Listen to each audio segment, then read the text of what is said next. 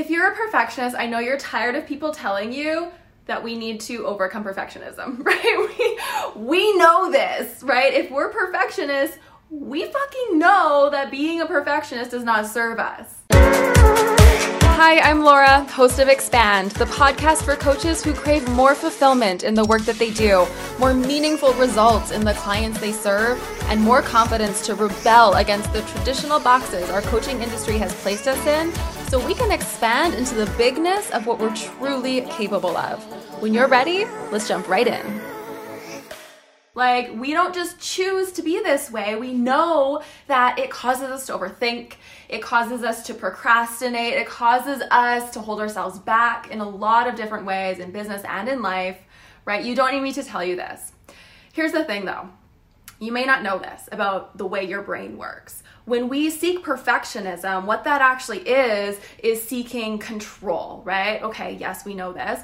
But what we don't understand is that control is actually an illusion. If you haven't ever taken the time to consider how you actually feel when you're in control, I want to give you something to think about right now.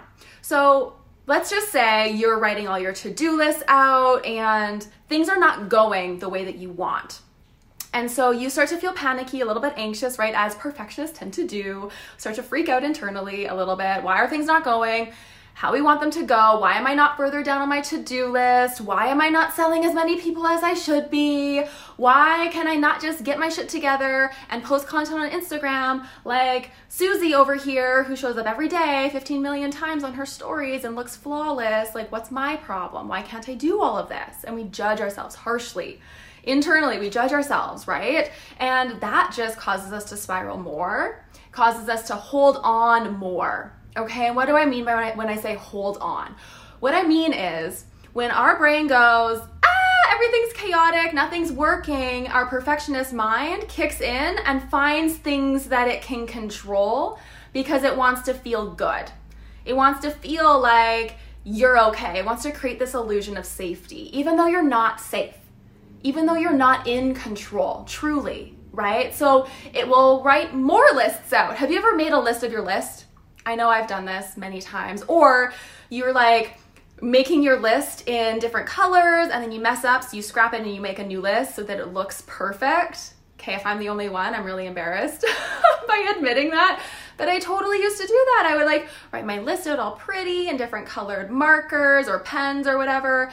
And if I messed up a word, I wouldn't just use whiteout, I would redo the whole fucking list because it had to be perfect. This was how severe my perfectionism was.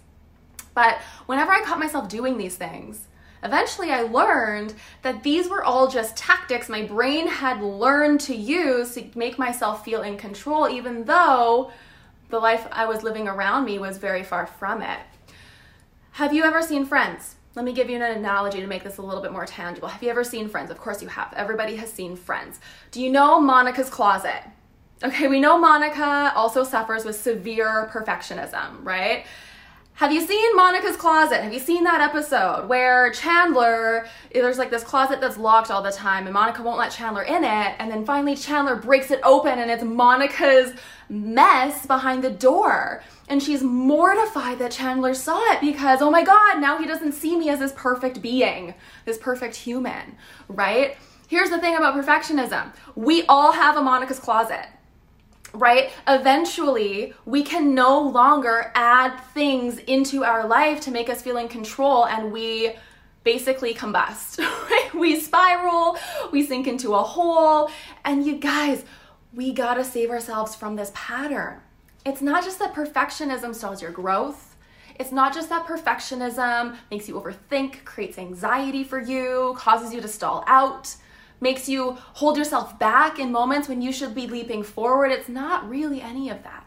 It's the fact that the longer this cycle continues, the bigger our Monica's closet gets, and until eventually it erupts and sinks us into this really shitty place that we cannot get out of for weeks, if not months. Okay?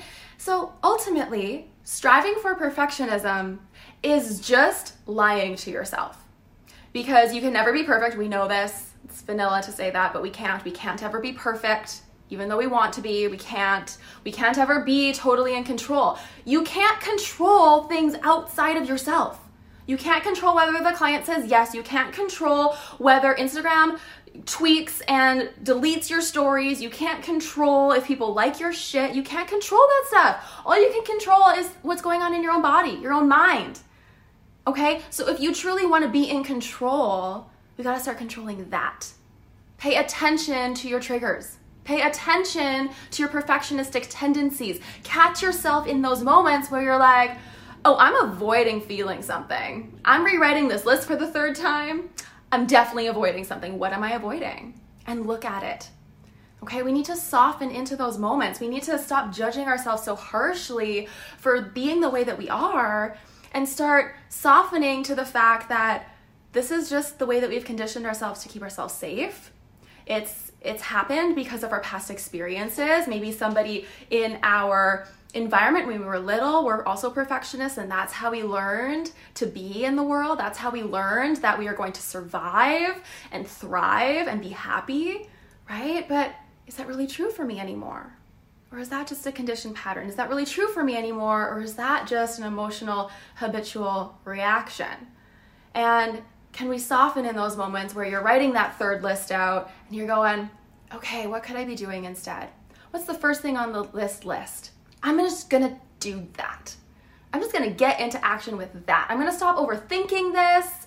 I'm gonna stop allowing my conditioning to control how I feel about myself.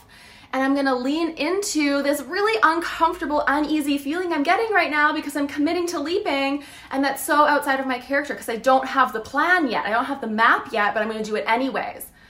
That is how you break perfectionism one teeny, teeny, tiny decision like that after another over time. Okay? Stop waiting for the fix. Stop waiting for the solution. Stop writing your lists out. Okay?